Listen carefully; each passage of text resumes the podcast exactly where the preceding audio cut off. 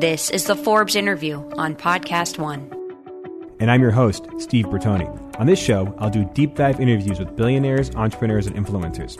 These are the faces you see on the cover of Forbes, and if they aren't on the cover, they easily could be. So today we're going to switch it up a little bit. We'll talk business, entrepreneurship, but also a little self help. And I'm excited to have Jordan Harbinger with us, who is an entrepreneur, podcast host. You know, I feel like these days, so much of life is electronic, it's virtual, it's social media. And that means when you actually do meet someone in person, all the cues and the conversation and the interaction are even more important. And you are an expert in making those moments really meaningful, correct? Yeah, I mean, that's a tough that's a tough sort of thing to say yes i'm really good at this right because there's going to be people who are listening that are like i met that guy and uh, no i don't think so but i think the trick for us and and the the key for me was figuring out that most people aren't good at this even if they think they are and focusing on on what to learn. Because I, I was a wall street attorney for a while. And the reason i got into all this was because through elementary school, middle school, high school, I coasted because I was relatively intelligent compared to a lot of the other kids and I was able to do my schoolwork and impress teachers enough to kind of get by and get decent grades. And then in college, everybody was as smart or smarter than me, probably smarter than me, but they were so busy getting drunk because they were at, away from home for the first time in their life that I could outwork them and I outworked them and that worked in law school as well to a certain extent. And then by the time I got to Wall Street, it was like everybody's smart and everybody's working 20 hours a day. And everyone's I, drunk. And everyone, and everyone's drunk or, or worse. Uh, and, but the thing was, is the idea here was that my competitive advantage was gone. It was gone. And I started to get what we refer to as imposter syndrome, which is eventually they're going to find out I don't belong here. I'm going to get fired and that's going to be all she wrote and I I met this I guess you could call him a mentor of mine in a certain way named Dave, and he was never in the office. This is a guy from Brooklyn with a tan, so you know he's got an edge that nobody else understands, right? Because how does that even work? And he was never in the office, and as a lawyer, we're billing six minute increments, and this guy's never there. So one day, HR basically made him take me out for coffee because I was supposed to be his mentee, and I'd okay. never seen the guy. And I go, I, he goes, ask me anything, and I'm sure he thought like, oh, well, when we do financial derivatives, blah blah blah, this and that. And I go, how come you're never in the office, but you're a partner, and everyone says you make a lot of money? I don't understand. Do you work from home? And he, he's, he puts his Blackberry down and he's like, really? People are talking about this? And, you know, at this point I'm like, well, that's the word on the street and I'm chickening out because I'm imagining getting fired at Starbucks. But he told me that what he does is he generates a lot of the deal flow. So he's more valuable on the golf course, doing jujitsu, playing racquetball, squash, uh, hanging out on a boat or whatever with some investment banker who took the day off, he's more valuable there than he is in the office billing in six minute increments, even though his hourly bill rate was probably like $900. Yeah, that's a good more. place to be. I have a few friends that are recovered corporate lawyers and they always say that the three types of lawyer are I mean, I'm sure you've heard this. It's a finder, a minder, and a grinder. And the finders get the deals, and the grinders are probably you, the young guys, cranking out the hours and doing the footnotes and all the documents. Yeah. Yeah. And I thought to myself, for the first several years, you're just a grinder. Nobody expects more from you. And what I realized was, wait a minute. This is kind of the secret third path to the top of the law game that nobody seems to understand right now. But if I uh-huh. start uh-huh. now, I'm going to have a five, six, seven year advantage on all of these other people who are probably more talented and more smart than I am. So if I start now, my time advantage is going to eventually make it so that I'm indispensable by the time other people even figure out that this is a skill set they need to build. And that's what I focused on. So this guy Dave kind of take you under his wing and learn how to bring in business, or how how'd that evolution go? That's what everybody asks, and and sadly that wasn't the case. What I realized was not only was Dave not going to show me how he did this, but he didn't really know how. I mean, I peppered him with questions. I showed up to his office whenever I could find him. I emailed mm-hmm. him questions about this stuff all the time, but his answer was, "Well, you know, you just." After a while, you meet people in the industry, just keep in touch with them and hang out. And I'm like, I, I don't get that. So I started to focus on deconstructing people like that that were well connected that even if they were born into those networks, I wanted to figure out what it was. And so a lot of my friends after that in law school were the guys that were like, "Hey, why don't you come out to my family's island off Nan, you know, near Nantucket, and we'll hang out this summer?" And I thought, okay, you own an island, and yeah, right. you know these kind of these kind of people, and the skills that I got from them were were uh, the realizations I got from them were varied because you realize you don't buy an island when you're 22. Your family's owned that island for 100 years, right? Yeah. You're related to Paul Revere. Those come with connections. However, the people that are doing the real business in that family, they're just so good at making other people feel like they belong there and they're comfortable there and they're intelligent and they're constantly doing things like, hey, let's have a party. And so mm-hmm. I, I really just focused on things that I could control because I can't invite people out to my private island. So that's not an actionable tip for me. And I started to focus on the other things that these people were good at, like nonverbal communication, body language, uh, persuasion, helping other people all the time. And so these are concepts that we, that we essentially deconstructed and then wrote into the Art of Charm curriculum that we talk mm-hmm. about on the Art of Charm podcast and at our live programs. So you were like an outsider looking. Are you a Northeast guy? Are you a California guy originally? I'm from Michigan, so talk Michigan, about okay. no connections. My father was an auto worker and a manager at Ford after, you know, before he retired. My mom was a public school teacher. So I, I didn't even know what old money was until I got to high school and there were a couple of rich kids there, you start to realize like, oh, if their father was rich and their father's father was rich, that money compounds. And I thought, okay, I don't have a time advantage. Once again, I don't have a time advantage. Yeah. But I can figure out what these people are doing that got them there in the first place, aside from that time advantage, and sort of concentrate that. And then once I figure out what those factors are, I can step on the gas because the advantage that we have as people who study this stuff, and I mean we as in everyone listening right now, is that even though we weren't born into a network like that, people who are, they're coasting generally. Generally, they're not going out and making these connections on their own. I start to see oh wait a minute, those guys are well connected, but I'm more, probably as well, equally, or even more connected than they are because they've maybe made a handful of connections over the last 10 or 15 years since law school, and I've made hundreds, if not thousands, because I'm doing it deliberately and with intention. I want to talk about how you started this business, but just quick question again, as you said, this outsider kid from Michigan looking at these other people that maybe come from networks or traditional family money, and you said that they had some sort of charisma or easygoing way with people. Do you think that they learn that somehow, or just that's how they the environment they grew up in? Great question. I think it's both actually. So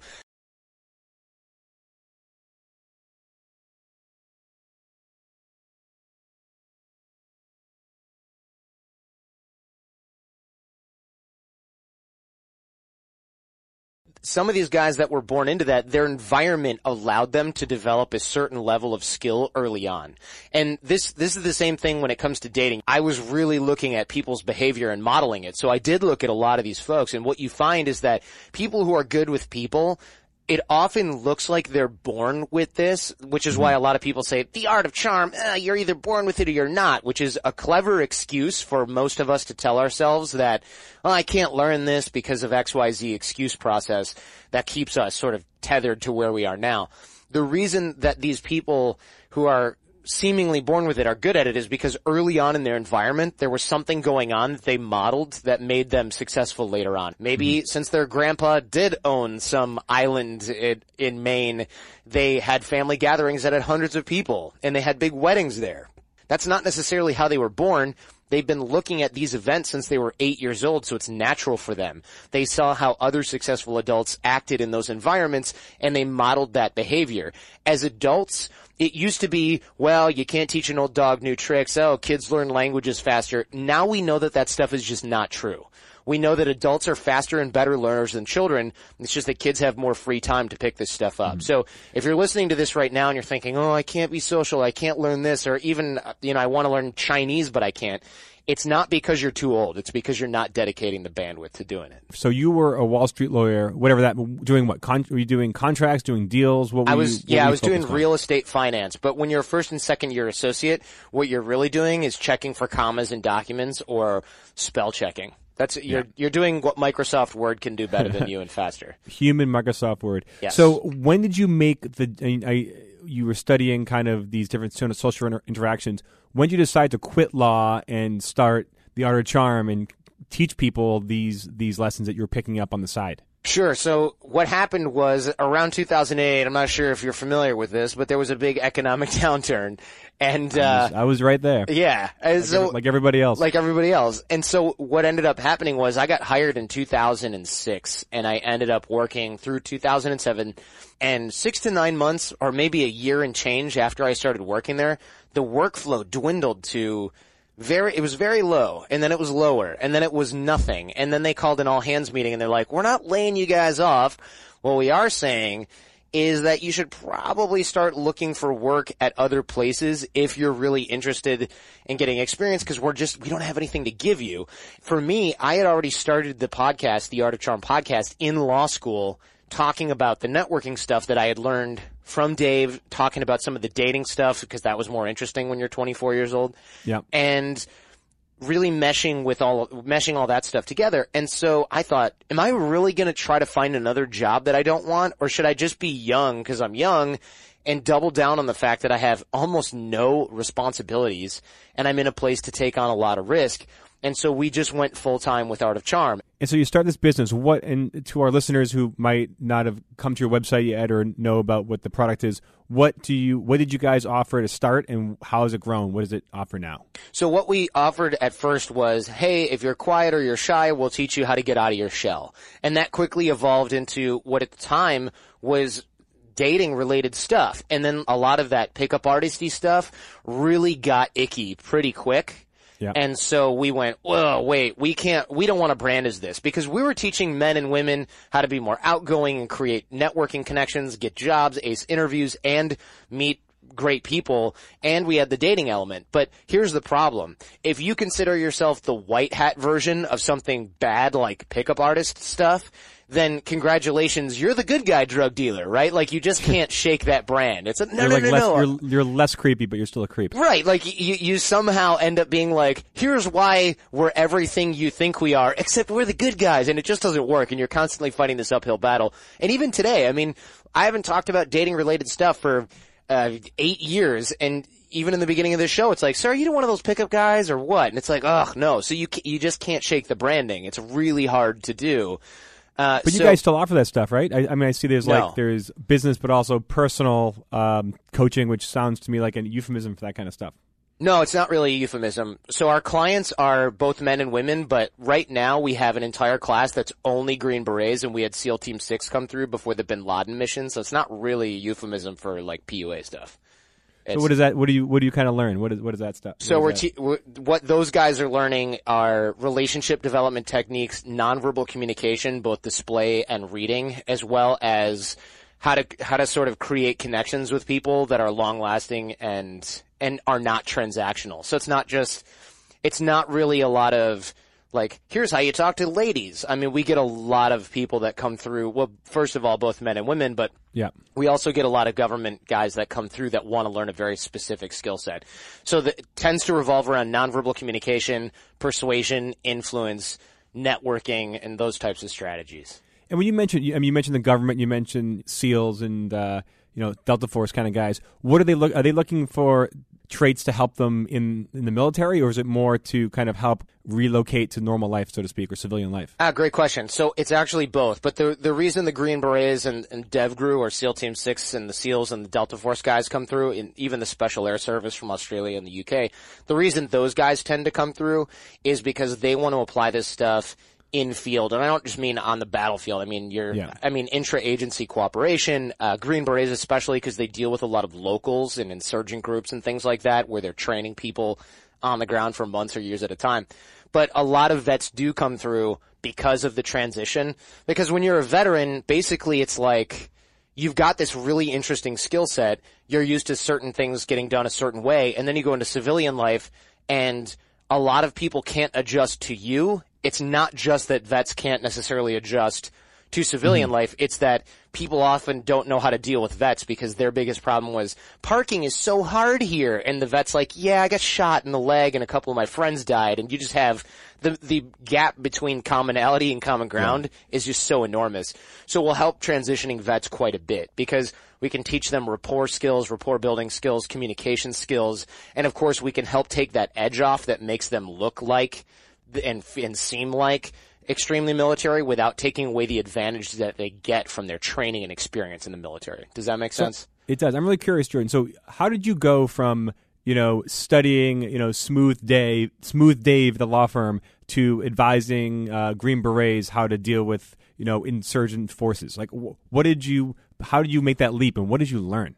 I was no expert in the beginning. All I was was a, a show host, and for a long time, I worked with a lot of the coaches that I interviewed on the show, and I ended up hiring a lot of them. A lot of them work here at the Art of Charm, and a lot of these other consultants and communications experts said things like, oh, you know, why don't you come take my class on hostage negotiation? And I would go and do that. And I'd go, oh, there's some really cool drills here we should use. And then that same expert might come in and teach that to a boot camp at the Art of Charm and we would take those drills and exercises with their permission and adapt them for, for what we're doing. So over the last 10 years, actually longer, because that's how long we've been running the boot camps here, over the last decade and change, we've been adopting and adapting a lot of military and civilian drills from a lot of contractors and outside experts and even show guests and adapting them to our mm-hmm. curriculum. So our coaches here have a, a wide array of expertise and experience just based on the fact that we've had access to people that most people don't have access to, and we've been able to take their their own courses and their material and adapt them to what we're doing. So we we ended up in a very fortunate position because a lot of these same contractors and guests and things like that. If you want them to come in, if you want a hostage negotiator from the FBI to come and train your sales team, I mean, get the checkbook out if you're yeah, if right. they're even available. you know, that's cool. You're like a liberal arts school of uh, of social uh, tactics and tips. Yeah, social dynamics exactly, and it's it's sort of been driven just based on my own interests. I mean, when I was young, I got in a lot of trouble because I learned how to wiretap when I was like 14 and I learned how to clone cell phones, which is essentially reprogramming cell phones so that they become scanners and you can listen to conversations. Where'd you learn that? I was self-taught. So, okay. and by self-taught, I mean learned it from random dudes on the internet. But this is the early 90s, so the internet was, you think the internet's the Wild West now. It, back then, nobody even knew what it was. And so the guys that I was interacting with online were like these shady dudes from Detroit and I would go meet up and they would show me how to do stuff. And I'm 13, 14 years old and these guys are like 19, 20 and they're all, you know, we're all geeks. And, um, it was borderline creepy in retrospect because I'm like, how come you guys don't have friends your own age who are interested in this yeah. stuff, right? But back then it was probably less so because it was such a weird niche interest that it didn't matter. It was kind of yeah. like, uh, yeah, we don't have to go down that road. Your but parents, your parents would love that. They were so thrilled that I was going down to Detroit and getting picked up like miles away by random people in my car. But what was interesting for them was a lot of my friends at this point even though they were 24 year old African American dudes from Detroit and we lived 16 miles north, they were so nice. And half of them were like, oh yeah, we're in medical school or other guys were communications engineers because it wasn't just like, I'm a weird hacker guy with face tats who can't fit into society. Back then it was just geeks. And that's how geeks hung out and found each other. Yeah, these are, these are hobbyists. These are hobbyists. Kind of, yeah. And the problem was the hobbyists were really interested in illegal stuff like wiretapping and phone jamming and all that stuff. And eventually the FBI got wind of that. And a bunch of them got arrested and they had my information and they were kind of like, wait, you're 13? What the, what, what's going on here? And I started to say, yeah, you know, look, I can show you how this stuff is done and it's really easy. And I think they were more disturbed by the fact that it's so easy that a 13, 14 year old kid could do it. And the cell phone companies were interested in this. So I started working with them. I didn't have to turn any, any of my friends in, but I did show them how all the technology worked. And remember, in the early 90s, cybercrime in the FBI, this is a division that existed in DC and probably had like four people working in it. Yeah. You know, this wasn't every bureau has cybercrime people and probably even now, I would imagine that half the FBI is cyber something. But back then, it was a tiny division in DC that I would communicate with by phone via the office in Detroit. And I was faxing them chat transcripts and documents because the way that I learned this stuff was manuals that I got from the manufacturer of the phones, manuals that I got by pretending I worked for Motorola and calling. And so I showed them how their security procedures were super lax. And so when I was younger, before any of the social dynamic stuff, but well before law school, I was doing what they now call social engineering, which is essentially using the human weakness, the human element of security and sh- exploiting that to get information. So I was pretty lame with it by most standards. A lot of people were creating fake birth certificates and fake this and fake that. I was looking for phone manuals. I was looking for technical documents. But here's the problem. That's what spies, both industrial and international, use as well to get information that's secret. So showing them this technology for them to have a 14 year old kid doing this was a big eye opener for companies like Motorola, Ameritech, the Bell system, which ran, of course, the phones where I lived. Things like that was really disturbing because if a 14 year old kid could do it for fun, imagine what a Chinese national who's trying to build a similar system or similar microchip or even just cyber criminals or terrorists. Yeah, Back anyone then- trained and motivated by millions of dollars. Right, and, and has resources. I mean, I'm calling from my freaking school, right, from a payphone. Imagine what somebody who actually has money to buy technology, works in an office with other experts can do with this stuff. So that was, a, that didn't occur to me, but that was a big concern for them. So in high school, I'm leaving physics class to go meet with the local PD, the FBI, and representatives from what name a co- technology company or the phone company and showing them step by step how I'm turning a cell phone into a scanner, how I'm getting electronic serial numbers to program into the phone by looking in the garbage at cell phone stores. And rather than throwing me in juvenile hall with a bunch of vandals and spray paint kids, they were kind of like, okay, stop doing this, but also show us how this is done because we need to fix this problem. That's good. You were a security consultant at the age of 13. That's uh, Yeah, that's 13, very 14. precocious. Yeah, I ho- mean, I hope they were. Pay- I hope they were paying you. No, they they weren't. I think the trade off was you don't go to juvie because you're cloning cell phones and doing all kinds of other bad stuff. Definitely in possession of things I probably shouldn't have been. I had one of those little orange phones. You know the lineman handset? You, you ever see those guys? I mean, back in the day when we were kids, they probably don't use them anymore. Oh yeah, they could plug them into everything. How did you? How did you get it? You selling selling clone phones? Yeah, I was selling clone phones. I, the lineman's handset that I got, I quote unquote found it, but obviously when I was 13 or 10 years old, I was just a little punk and I just grabbed it when the guys went into, to Coney Island for lunch, which is a restaurant chain. And, you know, I was just like a, a young kid that I, I, I'd like to say I didn't know any better, but I was just a little jerk probably. And, but I used the stuff to learn because I was bored to tears in school and I was getting in trouble there. Uh, so I wasn't ever one of those kids who, you know, smoked cigarettes or weed or anything like that or beat up anybody. I was just kind of a, a geek who was really bored and, uh, you know, decided to get into trouble. And I'm just lucky. I'm lucky that I got caught doing what I did when I did and that the FBI guys didn't throw the book at me but decided to learn instead because this, my life could have turned out very differently and I'm very thankful for that. We're going to take a quick break. We'll be right back. Hey guys, David Smalley here, reminding you to check out Dogma Debate on the Podcast One app, iTunes, and basically everywhere else you could possibly hear a podcast. Dogma Debate is basically a way for you to peek in on conversations you've always wondered about. Say a hardcore anti-gay preacher meets an atheist who knows the Bible like the back of his hand, or a far left social justice warrior meets a different kind of liberal who doesn't want to join in on the riots. On Dogma Debate, I talk to people who completely disagree with me, and I let them tell me why they think I'm wrong, why I should be on their team, and why they take such an extreme stance. And sometimes you'll just hear me hanging out with like minded people and laughing during segments like Republicans say the darndest things or fact check yo mama. It all happens on Dogma Debate, right here on Podcast One.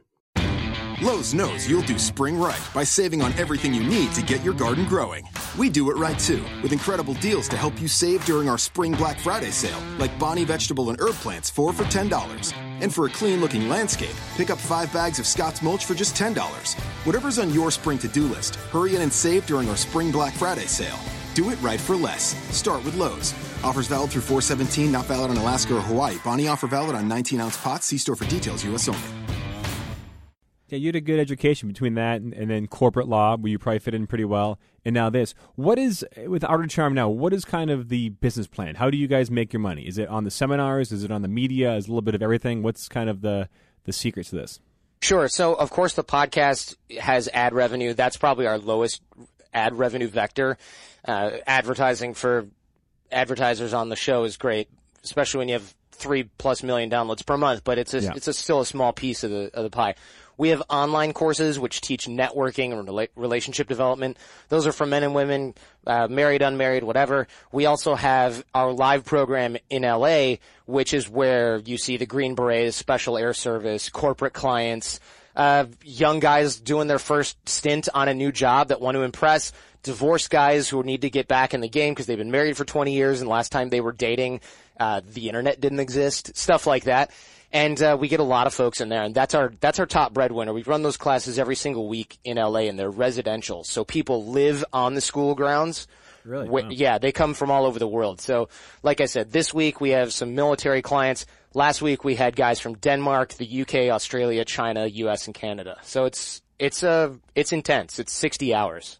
Well, it's a broad base of uh, clientele. Is there a certain uh, couple characteristics that kind of run through everyone, whether it's a Green Beret or a, a new Silicon Valley uh, software guy?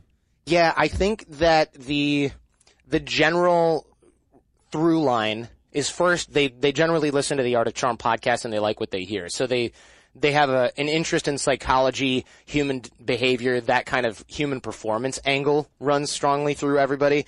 However, I think the other thing is generally, and of course this is probably 80-20, they realize either the hard way or from eh, their experience from listening to the show that their limitation is always going to be these soft skills.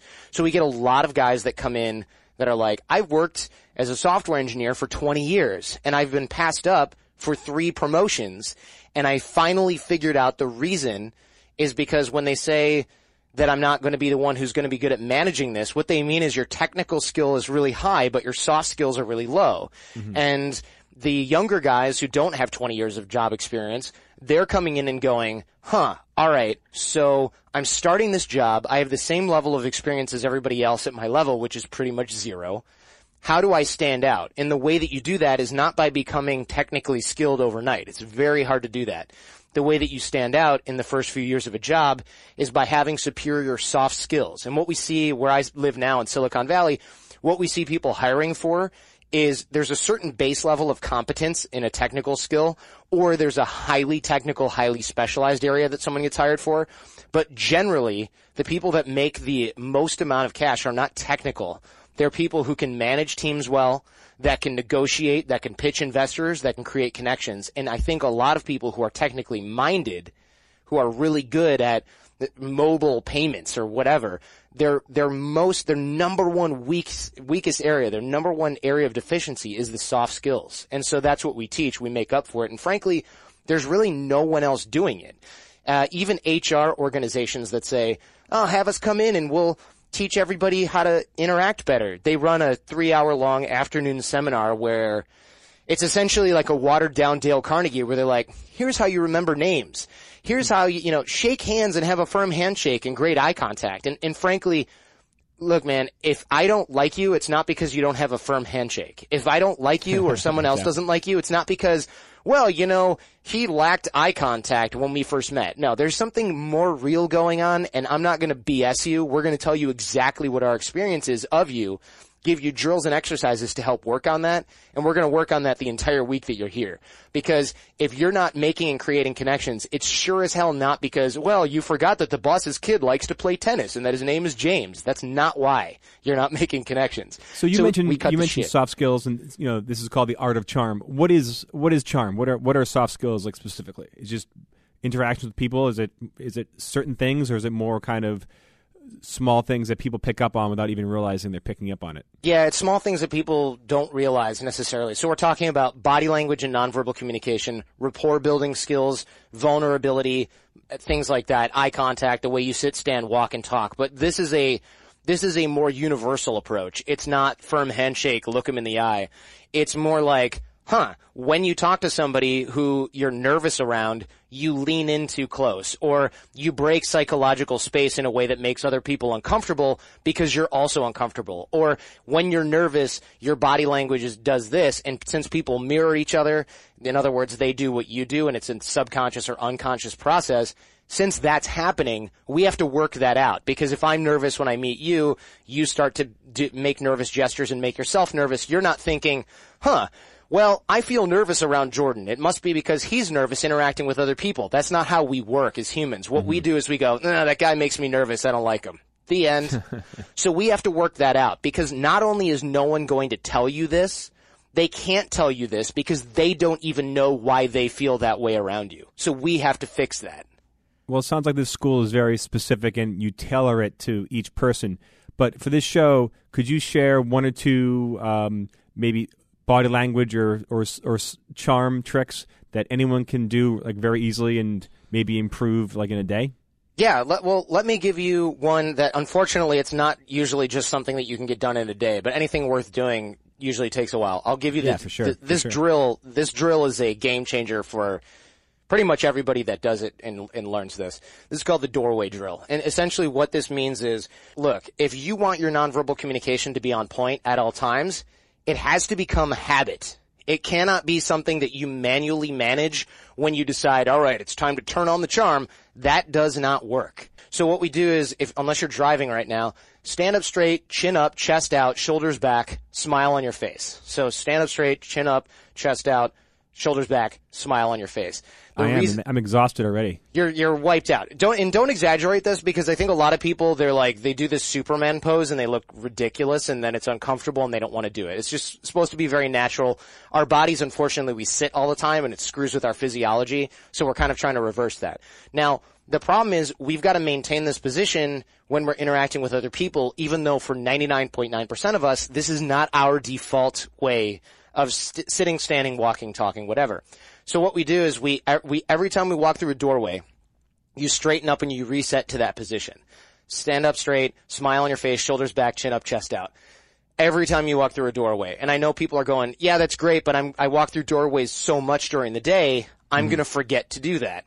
Well, get one of those little packs of post-it notes, like the hot pink ones, the tiny ones, stick them at eye level inside the doorway.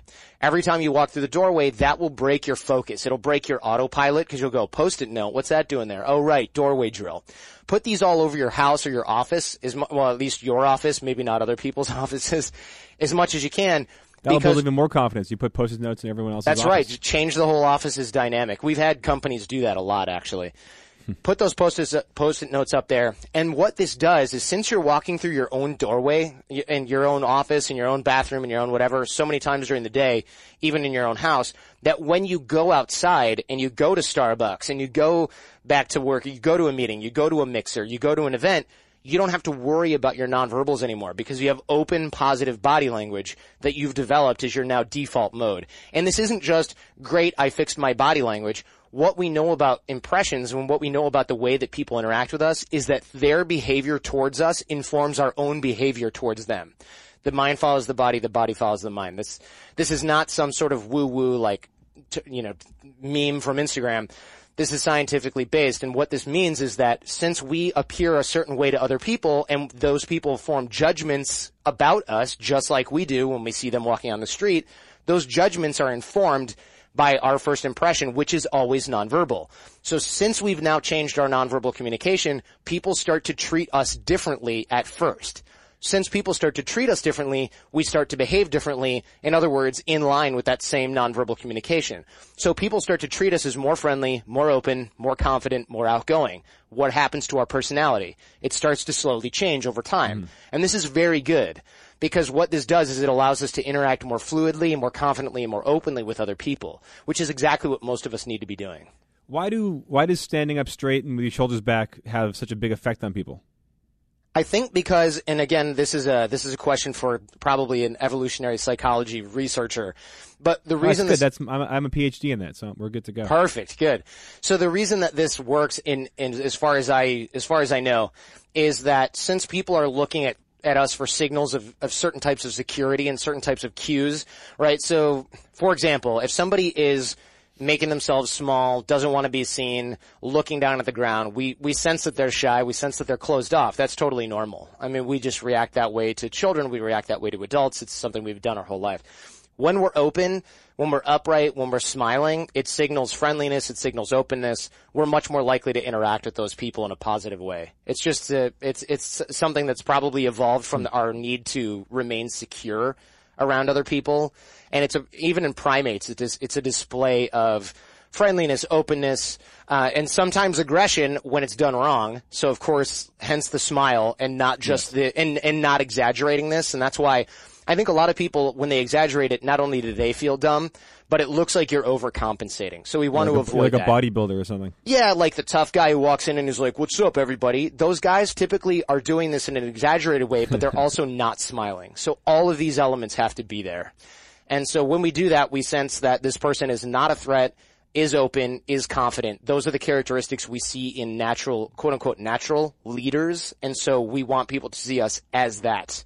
And what that does is it doesn't necessarily put us in charge, but what it does is it sets us up for a sort of soft dominance in social situations, which means that people feel warm toward us instead of just, ugh, this is the guy who has to be in charge now. Jordan, you've you've made a living studying charisma and charm. Who is the most charismatic person you've ever met? Uh, Bill Clinton for sure. For sure. Bill- And what? Why? Just everything, everything Uh, from well, nonverbal to personality, or Yeah, I mean, he's kind of a cliche charismatic guy, but there's a reason for that. And the reason is because when you meet him, I, I obviously met him in a room probably with 200 people or something like that. But when you meet the guy, he's just, he looks at you, he pays attention to you. And when I, I interview celebrities and rich folks all the time, and there's an air of aloofness m- many times from these folks because they spend a lot of time avoiding people who want something from them. Whereas Bill Clinton, it, when you meet the guy, you're just like, we're friends now. Like you just feel that instantly. And the way that he does that is by being super present, focusing on you. He does this thing where he kind of looks back as he's shaking people's hand in a row, and he does it with everybody. so like he'll shake he'll shake your hand, move on to the next, but he'll give you a quick little glance. Yep, he'll he give you a quick little glance right after that, and he's very open, very charismatic, positive, and he's he's mildly, very mildly self-deprecating sometimes, but mostly he's he'll joke around with you as well. So everybody's everybody I know from that event has their like Bill Clinton story. And in part because he was the biggest celebrity, of course, at this event in a way, but also because of the way that he was with other folks. For example, there was a stage manager who was managing part of this event and he was eating a roast beef sandwich. And I remember this story so clearly because I was right next to him when this happened. He's eating a roast beef sandwich because these guys don't get to eat. They're rushing through planning this event. And, and, uh, Bill Clinton walks up and goes, Oh boy, that looks delicious.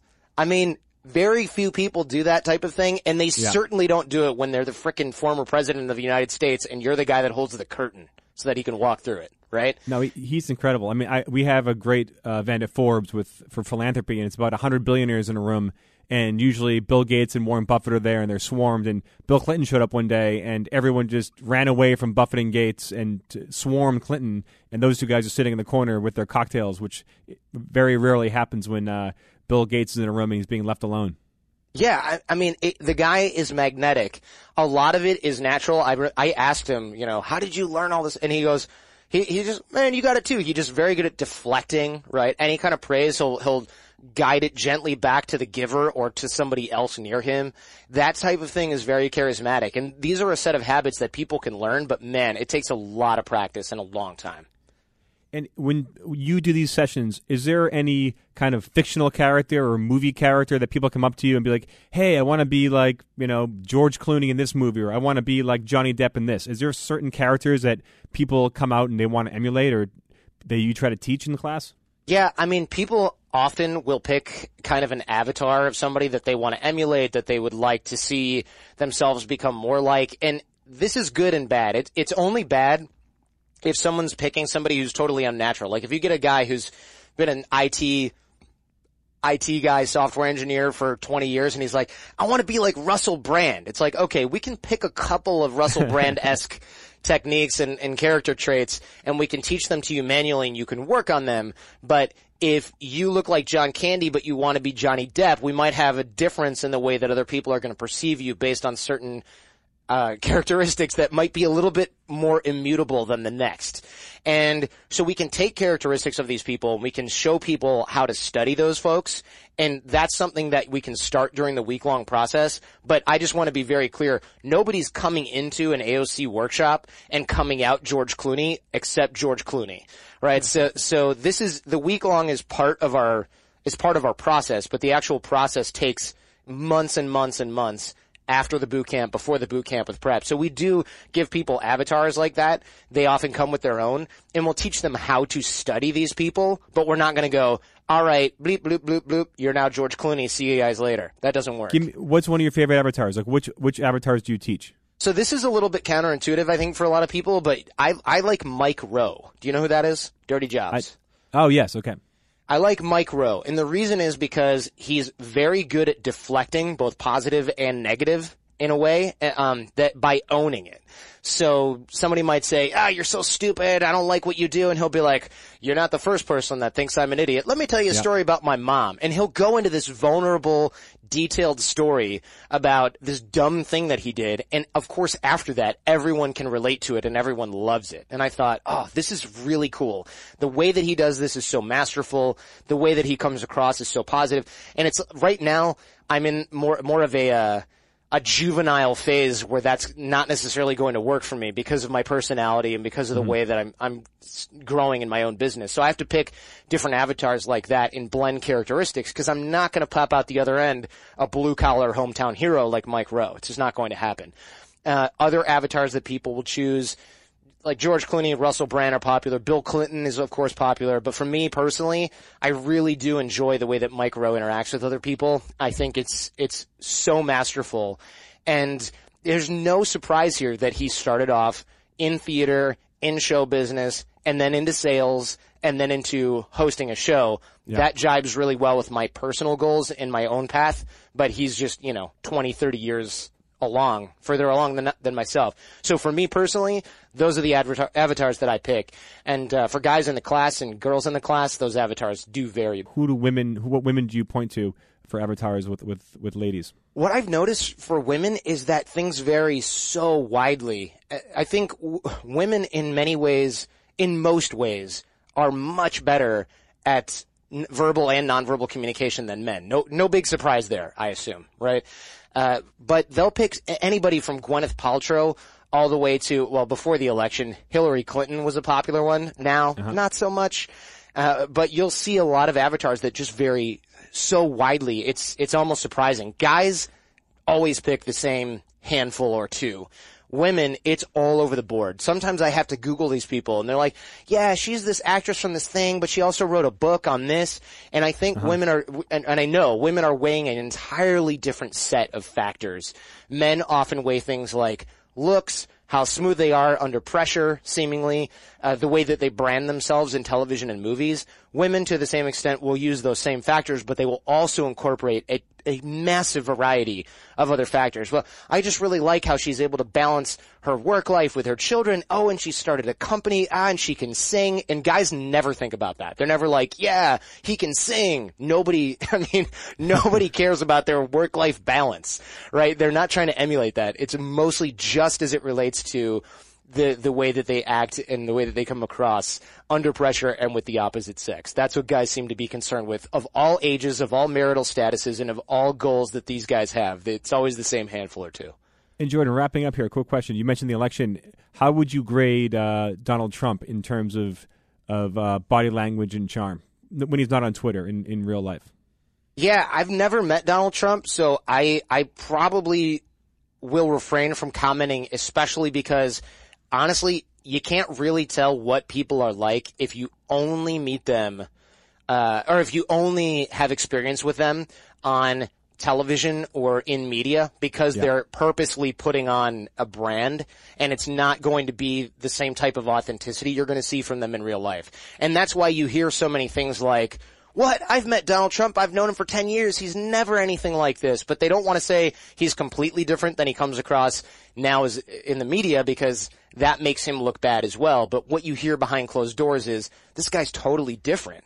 This guy's not like that at all. And then of course you see other people that have dealings with him strictly in business that are like, no, he's even worse in this way. so you really have to take the context into consideration when you're talking about anybody with a high profile like that. Well, in terms of his his media persona, uh, what you see, what how do you does he have some kind of coarse and perverse charm? I guess in a way. What, what yeah. would- Yes. Uh, the the short answer is yes, and the reason is this: what he's doing, I did an entire show about this with Scott Adams, the creator of Dilbert, as well. Uh, that'll be on the Art of Charm. The reason that he's doing a lot of the things that he's doing, according to people who are experts in this particular field, is that the way that he speaks is relatable. It's simplified in a way that appeals to a lot of folks in America and frankly outside of it. He does a really masterful job of telling a lot of people what they want to hear. And then when the consequences come back around, he also does a very masterful job of appealing to emotion instead of logic. And I don't mean that in an insulting way, but what I do mean is he's very good at taking a logical argument and instead of addressing the actual arguments, and this is maybe my inner lawyer talking, instead of addressing the arguments, he will just appeal to emotion. So you might say something like, a wall with Mexico would never work. There's too much space and there's too much, you know, there's too many open areas and we couldn't possibly monitor it. And he goes, mine's going to be the best. Believe me. it's going to be amazing. And then people go, oh yeah, I like that. That sounds awesome. That's going to be great. This other guy doesn't know what he's talking about, even though clearly he didn't address any of those facts, which is why we end up with memes and jokes like alternative facts, which, it, which essentially just means the emotional argument that distracts everybody from the actual facts themselves. Does that make sense? It does. It's a little, little frightening. Yeah, I agree. Well, this is great, Jordan. Thank you so much for joining me today. Thanks for having me, man. That's it for this episode of the Forbes interview. I'm Steve Bertoni. If you'd like to reach us, email us at interview at podcast1.com. Thanks for listening.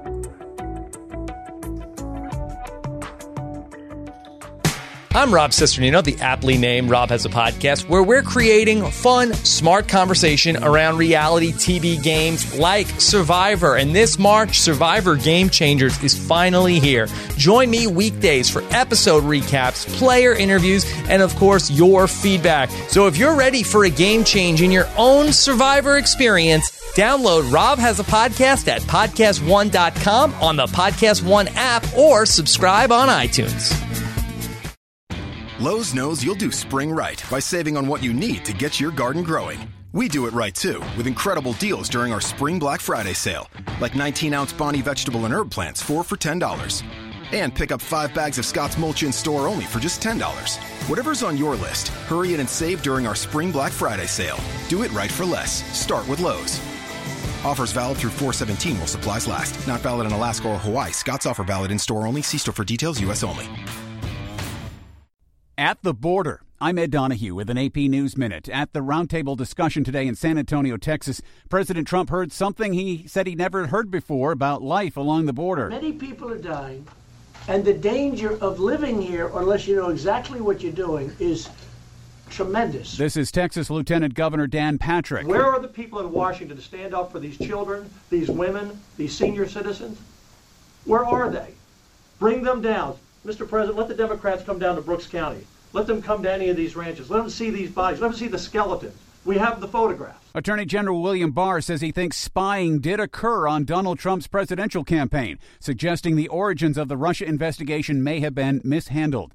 Scientists released the first image ever made of a black hole, revealing a fiery ring of gravity twisted light swirling around the edge of the abyss. One scientist said science fiction has become science fact.